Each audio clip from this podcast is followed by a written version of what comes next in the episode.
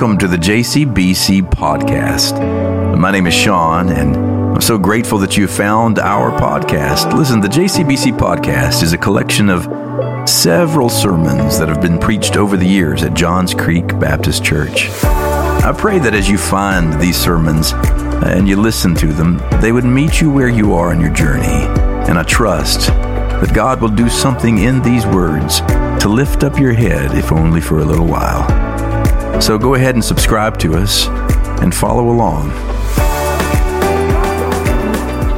Luke chapter 5, verse 1. Once, while Jesus was standing beside the lake of Gennesaret, and the crowd was pressing in on him to hear the word of God, he saw two boats there at the shore of the lake. The fishermen had gone out of them and were washing their nets. He got in to one of the boats, the one belonging to Simon, and asked him to put out a little way from the shore. Then he sat down and taught the crowds from the boat. When he had finished speaking, he said to Simon, Put out into the deep water let down your nets for a catch. Simon answered, Master, we have worked all night long, but have caught nothing. Yet if you say so, I will let down my nets. When they had done this, they caught so many fish that their nets were beginning to break. So they signaled their partners in the other boat to come and help them, and they came and filled both boats so that they began to sink. But when Simon Peter saw it, he fell down at Jesus' knees, saying, Go away from me, Lord. I, I'm a sinful man. For he and all who were with him were amazed at the catch of fish that they had taken, and so also were James and John, sons of Zebedee, who were partners with Simon. Then Jesus said to Simon, Do not be afraid. From now on, you will be catching people. When they had brought their boats to shore, they left everything and followed him. The reading of the sacred word. It's reliable and it can be trusted. Let's pray together. God, we have come to this hour of worship from a variety of places and absolutely with a variety of expectations.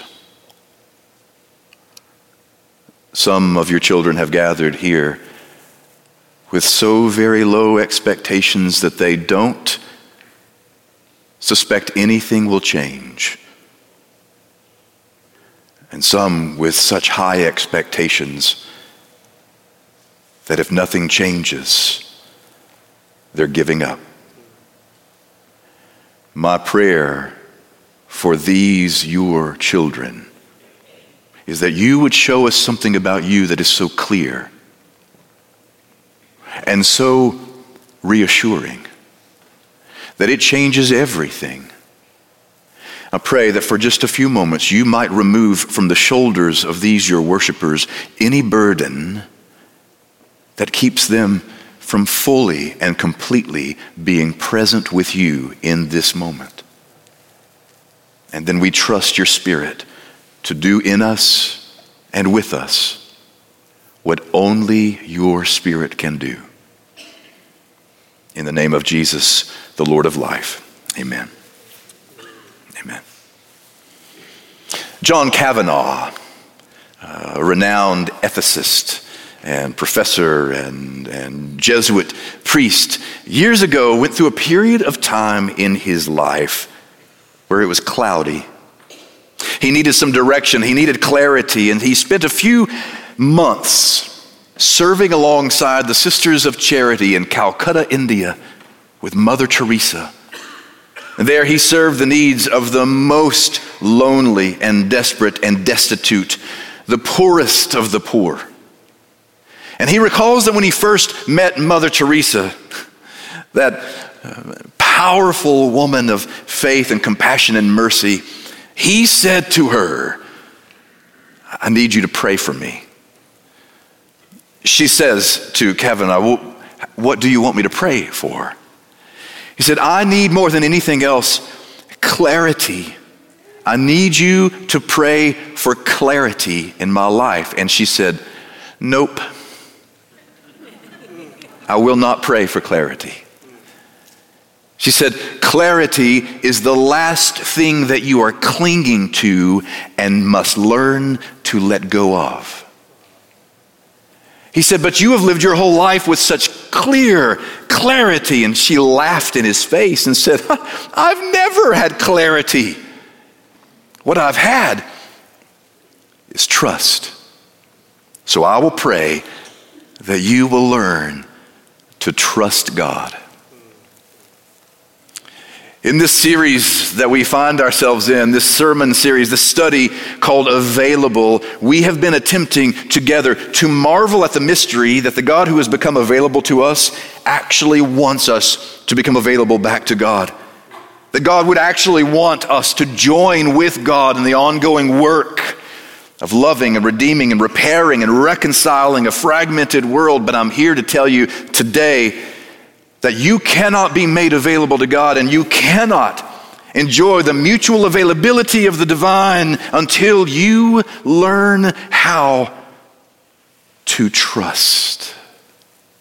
I mean, these few weeks I've been saying to you as well as to myself that it's time to take a risk for God, to step out in places where we've never been, to make yourself transparent, vulnerable, a yielded life before God, available to the divine. And I've been saying things like, because God's call, the call of God will never lead you where the grace of God will not sustain you. That's what I've been saying. The, the call of God will never lead you where the grace of God will not sustain you. And that's true. But you cannot, nor can I, make the first step on that long journey of availability and usefulness and call until we learn something about how to, how to trust. Do you trust God? Do you trust God? With whatever it was that you brought into this space today and whatever it was that woke you up at 2:35 in the morning and you couldn't go back to sleep for 45 minutes do you trust God? Because the problem with trust in my experience is that we limit a conversation about trust to only those big moments in life that are so monumental that everything's riding on it. So we talk about, well, we must trust God with how to make a move and how to change a job and who to marry and how to stay married and where do I go to school and when is it time to retire? All these big life changing, earth shattering decisions. We talk about trusting God in those, and we should. But that, my sisters and brothers, is not where trust begins. Trust begins in the everyday, mundane decision to trust God with the little things that are right in front of us every single day, learning to trust in the small moments, create a wider bandwidth of faith to trust in the big moments, to trust that that conversation you have to have with that coworker because something went wrong this week and you know you're going to have to address it by Thursday. To trust in that, to trust in the interview that you have coming up, that God will prepare your heart and give you the words to speak in a way that confidently represents who you are and what you have to offer this new opportunity. Is learning to trust in the small, everyday, mundane, helter skelter events of normal human life. It's going to the doctor and they say, We're going to draw some blood to run a few tests, but you know that you have to wait three or four, sometimes five days for those lab results to come back. Can you trust in the span of those three, four, five days that no matter what the result is, God still has your back? Do you trust God? Because I believe that when we learn to trust God in the small ways, it creates within us a greater capacity to trust God in the wide, long, and deep ways that really have significant impact on our lives. There is, you might want to say, a kind of evolution to our trusting capacity. When we trust God in the little things and we see that God was faithful there, then when the bigger things come, we remember that He was faithful. And if He was faithful then, He'll be faithful now. And we grow. And I think that is what this story in Luke's gospel is all about.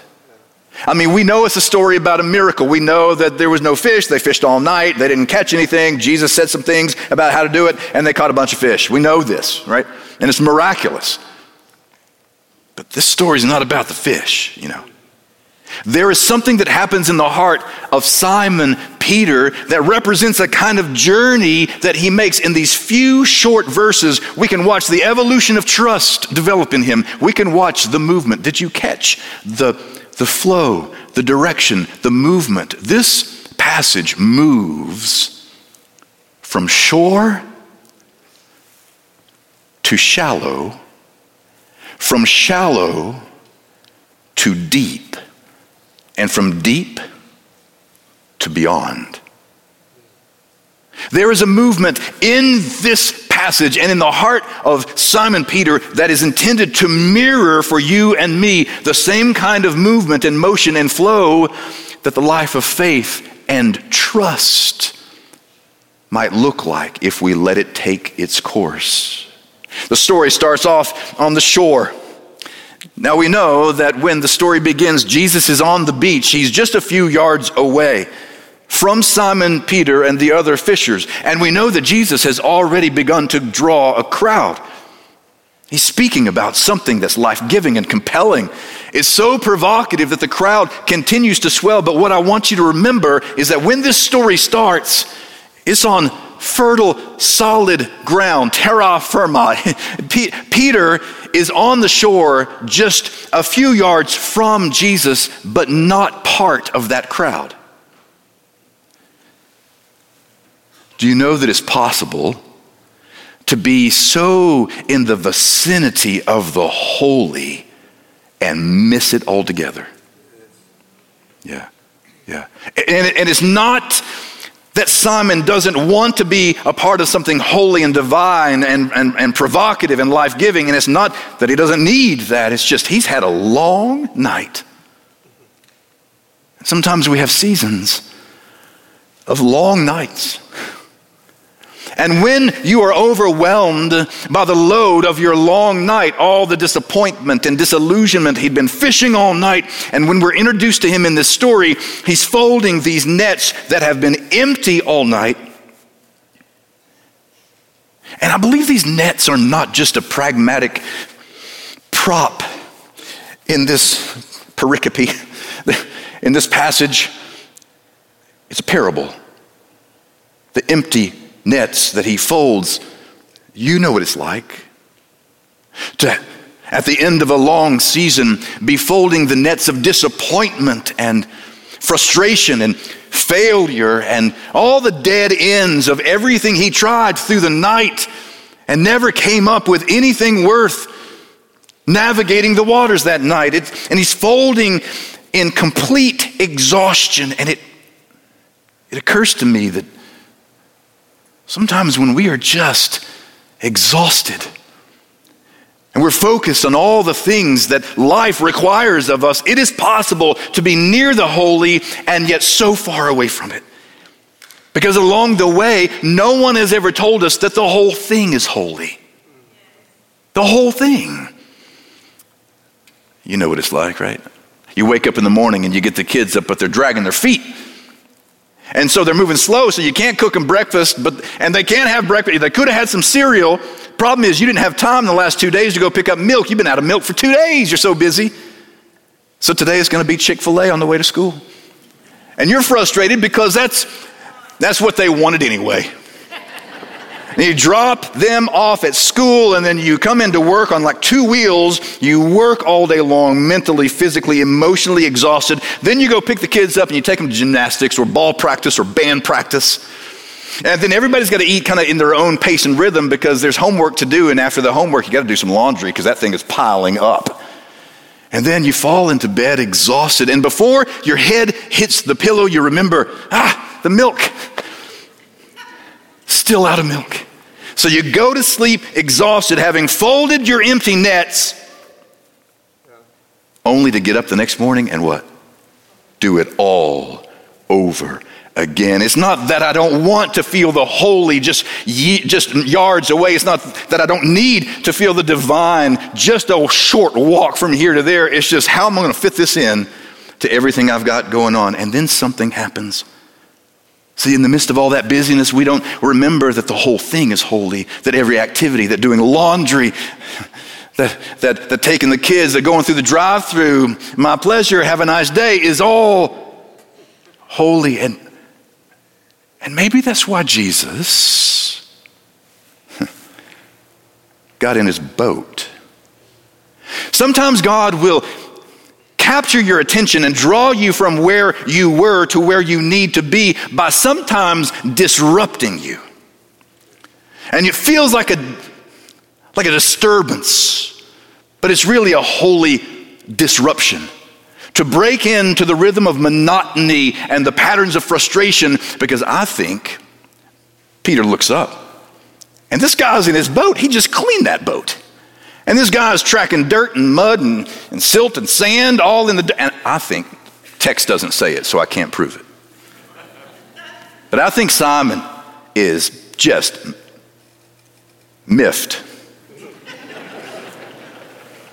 and I think he elbows his way through this crowd because he's going to say something to this guy. He's going to give him a piece of his mind. But before he can, before he can, Jesus, in the way that only Jesus can, disrupts him with the question Could you put out a little way off the shore? Interesting language. And now all eyes are on him. What's he going to do? Be a big jerk and not let the guy use his. But, so now what he has to do, don't lose this he has now moved from the shore to the shallow. I find the language interesting. Put out just a little ways off the shore. Do you know that sometimes God will put you out in order to pull you in? God will put you out in order to pull you. He'd already cleaned that boat. He'd already done one boat and was moving on to the next. He will put you out in order to pull you in. Have you ever been asked to do something and it was the worst possible time to say yes? Pretty soon, some of you will be asked to serve as deacon here at this church. Others of you, um, next week, will have this fair, and I'm going to tell you, I'm going to put the pressure on you, my beloved sisters and brothers, because we have areas in this church that, that are growing. Our, our nursery is exploding with growth. Because some of you people keep having babies. And what a blessing. It is growing and the need is there. We're growing in children's ministry, youth ministry, in production ministry. And it may be the worst possible time for you to say yes to any of it. But I'm here to tell you that sometimes God will put you out in order to pull you in. Because right there now, Peter, Simon, is in the boat because he has to pull up the anchor and shove it out. Now he's all wet again. He has to get inside the boat, drop the anchor a few yards from the shore, and the water is going to act as like a natural amplification system. You know, when you're at the lake and you can hear people talking when they stroll by on their boats. Jesus has a need to be heard, but I think the greater need is that Simon has a need to get in the water. So now he's a captive audience. He's only passively listening, maybe, to what Jesus is talking about, and nobody knows what he's actually preaching about. What, what, what, was, what was Jesus preaching that day? What was the sermon? I don't know. Maybe his sermon was about how to love an enemy, Maybe it was about how to forgive a debtor. Maybe it was about if you have two coats and you see someone with no coat, you give them one of your coats. Or maybe, Simon heard it as, if you have two boats and you see somebody needs one boat. I don't know what he was preaching. Maybe he was preaching about seasons in which all you can see is the empty net of your disappointment. And maybe he, he spoke those beautiful words do not worry about your life what you will eat or drink or the body, what you will wear is life, not more than food, and the body not more than clothing. Consider the birds of the air, they neither sow nor reap, yet your heavenly Father feeds them. Consider the lilies of the field. They neither toil or spin, and yet I tell you, Solomon in all his glory is not arrayed as one of these. And if God so feeds the birds of the air and clothes the flowers of the field, which are here today and tomorrow thrown into the fire, will he not much more care for you? And he's speaking to the people on the shore, but the guy who's sitting starboard, is overhearing a message that is changing his life. Do you know that it's been said that sometimes the gospel is best heard when it's overheard? And he hears of another way to trust that all shall be well, all shall be well, and every manner of things shall be well. And don't forget, he's moved now from the shore to the shallow. Yeah, it's not the deep, but don't underestimate the significance of walking into the shallow. Because it may not be where you need to be, it may not be where you want to be, but thank God Almighty it's not where you used to be. Yeah? Yeah. Uh, some of you know exactly what I'm talking about, and I'm telling you, don't underestimate the significance of overhearing the gospel. Some of you sometimes come to church with maybe a reluctant spouse or a reluctant child Sometimes you may be listening at home and you wish that they were sitting next to you on the sofa listening to the message and being part of what you see here, but they're doing something different. They're on their device, they may be doing the dishes or whatever. Don't underestimate the power of God to disrupt the mundane in order to get the attention of those who need to move from the shore to the shallow. It's not your job, it is God's, and God is good at it. God is good at it. So there he is. He's He's listening and he's being shaped by what he hears. And you know why I believe he's being shaped by what he hears? Because at the end of this sermon, and it must have been a long sermon, I know you don't know anything about enduring long sermons, but allegedly it happens in places. At the, I hear Rhonda back there. Rhonda came to church today, I think. At the end, Jesus leans over to him and says, Are you ready to go deeper? And you know how the story goes. They go out into the deep and they lower their nets. Don't miss the movement. He was on the shore. He moved to the shallow. Now he's moved to the deep because if you trust God on the shore, even just a little bit, that'll compel you to step into the shallow. And then when you're in the shallow, if you can open up your heart just a skosh, to trust a little bit more, God will take you to the deep. And they brought in more fish than the boat could carry. And it's a fantastic moment, a miraculous moment in the life of Jesus. But don't forget, this is not about the fish. We're told in the scripture that there were so many fish, they had to bring the other boat now. They're both there hauling it in, and the nets are beginning to break. Don't miss the beauty of that moment.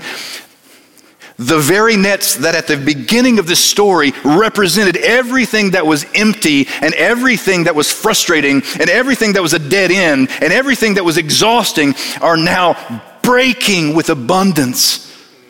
Because when you give God the nets of your disappointment, the empty nets of your frustration, your dead ends, your exhaustion, and allow Him to take you into waters that are over your head, they break apart and you learn to trust in ways you could not trust back on the shore. Yeah? Now, it gets even better. Because they bring both boats to the shore, and now he falls on his knees before Jesus, and he's had the catch of his life, but Jesus isn't done with him. He says, If you follow me, I will, I will turn you into a fisher of people. And the most amazing thing happens. He walks away from the catch of his life. He leaves it there because his trust capacity has grown and swell, swelled to such a state that he's willing to leave the very best to follow him. And my question for you this morning is the same question that stirs in my heart when I read this text. Where are you in this story? Are you on the shore? And, and you're practicing kind of a shoreline spirituality. where you've put your toes on the water's edge of faith, but because of the long list of things that will not wait for you, you've had to put the divine somewhere downstream, downshore.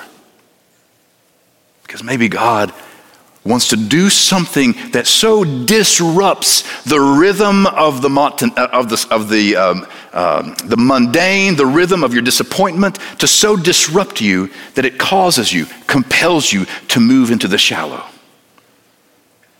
Are you on the shore or are you, are you on the shallow? If you're on the shallow, is it possible that God has brought you to the shallow, disrupted the rhythm of the familiarity of your life in order to prove to you that wherever He leads you, He will go with you in that boat. Some of us are afraid to leave the shore and go into the shallow because who knows where this current will take me. But this story reminds us that He's the one who goes in the boat with us.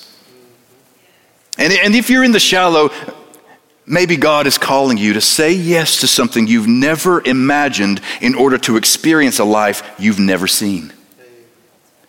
Or maybe you're in the deep and you're having the time of your life and it's the high watermark for you and everything has been fantastic. You've got fish in both boats and you've worked your whole life to get to this place. I mean, your boats are brimming with fish. Brimming. See, brim is a kind of fish. that joke kind of floundered a little bit here. Maybe you're at a place in the deep where you're like, finally, this is where I've been leading my whole life. This is where I've been going. Finally, it's all coming together. Everything seems to be clicking at work. Everything seems to be happy at home. And maybe right now is the time that God is calling you to step from the deep to the beyond to say yes to leaving behind everything that provides you comfort and security and clarity and learn to truly trust.